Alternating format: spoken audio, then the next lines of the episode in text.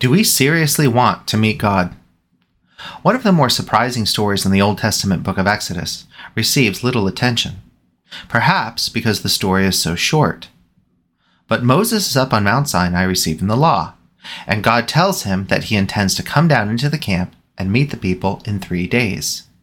Moses accordingly reports God's intention to the people down below who tremble with fear. They can see the fiery shaking mountain after all, and suggests, alternatively, that they will stay in their tents and perhaps Moses can just climb back up the mountain and meet God there. The story makes us smile because it seems to show a primitive understanding of God, a fear of big, fiery deities. We might think ourselves more sophisticated with our advanced understanding of God's fatherly love. We might suppose that since we embrace God's compassion, we would accept with open arms this re invitation to the Edenic paradise that our first parents forsook. For God had met them personally in the cool of each evening. But there's another possibility. Maybe the Israelites were actually more advanced than we are. Maybe the fear of the Lord is the first step toward the love of the Lord. Remember, the 111th Psalm states that the fear of the Lord is the beginning of wisdom. Not its end, admittedly, but it is definitely the beginning. Have we modern men embraced the love of God, or have we perhaps instead lost the love because we never formed the fear? Perhaps we've replaced them both with a contemporary alternative indifference. For like the Israelites and like our first parents, God still attempts to come into the camp to walk with his people. Only the modes differ, not the divine objective. The current mode is the Holy Eucharist. God's becoming present in the bread and the wine. And the first question we have to ask ourselves is whether we really believe that this is true. There's nothing particularly hard in it, hard at least for God. If he could descend from the heavens to become a physical man, it's not difficult for him to descend to become wine or bread. But I suppose it follows that it's not particularly hard for us either, for if we believe that Jesus truly is the Son of God, that the incarnation of God is real, then why couldn't the carne part of the incarnation happen in some other physical medium, like bread? That's really a question of divine prerogative.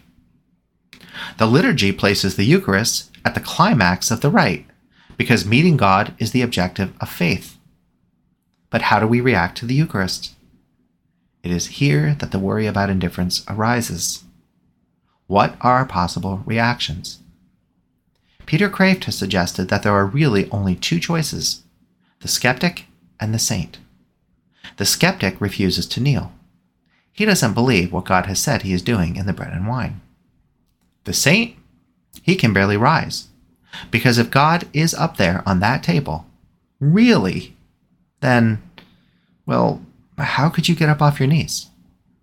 And yet somehow one must rise and partake. But this isn't what happens in our mind, is it? We shatter Kreeft's dilemma. We recite the creed, denying any skepticism, but unlike the saint, we're just not that afraid of the Eucharist.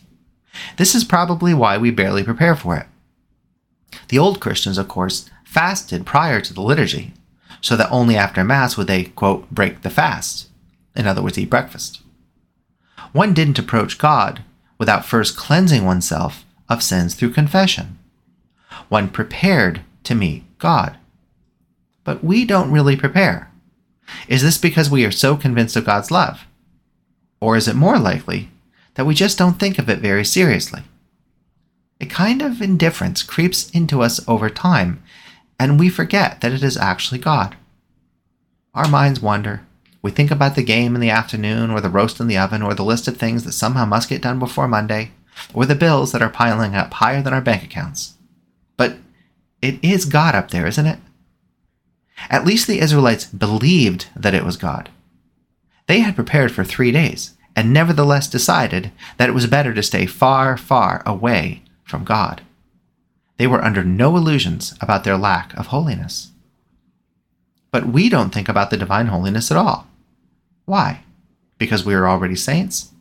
No, we apply that category only to marble statues. We become indifferent because maybe we don't think we are taking God into our very selves, as God once took our nature into himself. For to deny the reality of the Eucharist isn't all that different from denying the Incarnation. They are twin sides of the same coin. The Protestants deny the reality of the Eucharist while they insist upon the Incarnation. Have we Catholics become Protestants? The cure to Eucharistic indifference is a combination of faith and habituation. First, we must believe that God is there, just as much as we believe that God is three persons in one substance. It is true. But second, we have to admit the fidgetiness of our nature and then do something about it. I suppose if the priest was surrounded by fire and smoke and a shaking mountain, we'd probably notice and find our attention transfixed.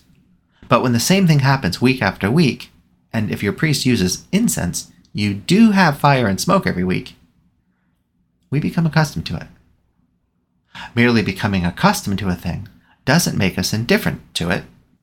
The indifference occurs if we not only lack faith, but also fail to prepare. For preparation molds our anticipation.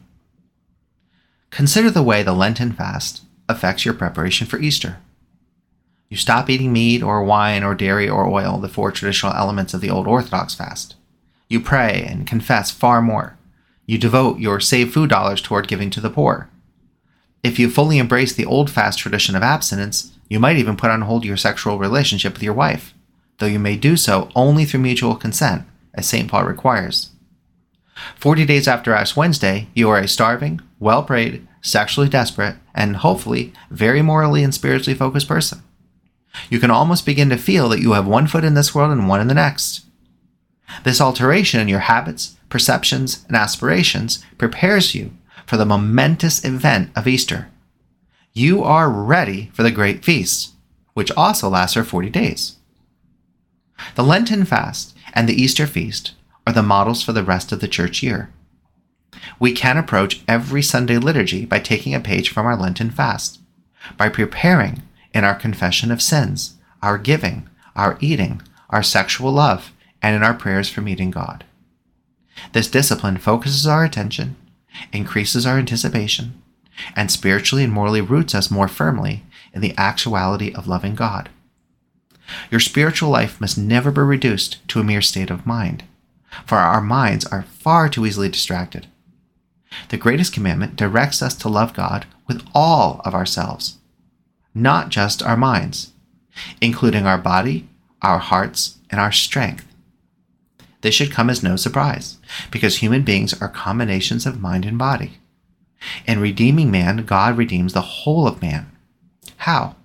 Through the sacraments of the Church, all of which merge mind, heart, body, and strength in loving God. The Eucharist is the greatest sacrament that we have, so we should make use of the others to prepare our whole selves. Doing so requires significant attention to detail in altering our normal course of life, and that very focus decreases the likelihood that indifference will blind us from the reality of meeting God. It's interesting to note that if you travel to Jerusalem on a holy pilgrimage and visit the Temple Mount, at one end, you will find the old Herodian stairway up to the top. If you climb the stairs, you'll quickly trip, because each stair is unevenly distanced from both the previous one and the next one. Why? Because the Jews understood that they needed to slow down and reflect on their approach to the Holy One. Those that didn't pay attention ended up prostrate before God anyway. And that's our unsettled mind question for today from your very own friendly philosopher, Dr. Jeffrey Tiel. For lots more, come visit me at questionsfromtheunsettledmind.com or at jeffreytiel.com. That's J E F F R E Y T I E L dot L.com.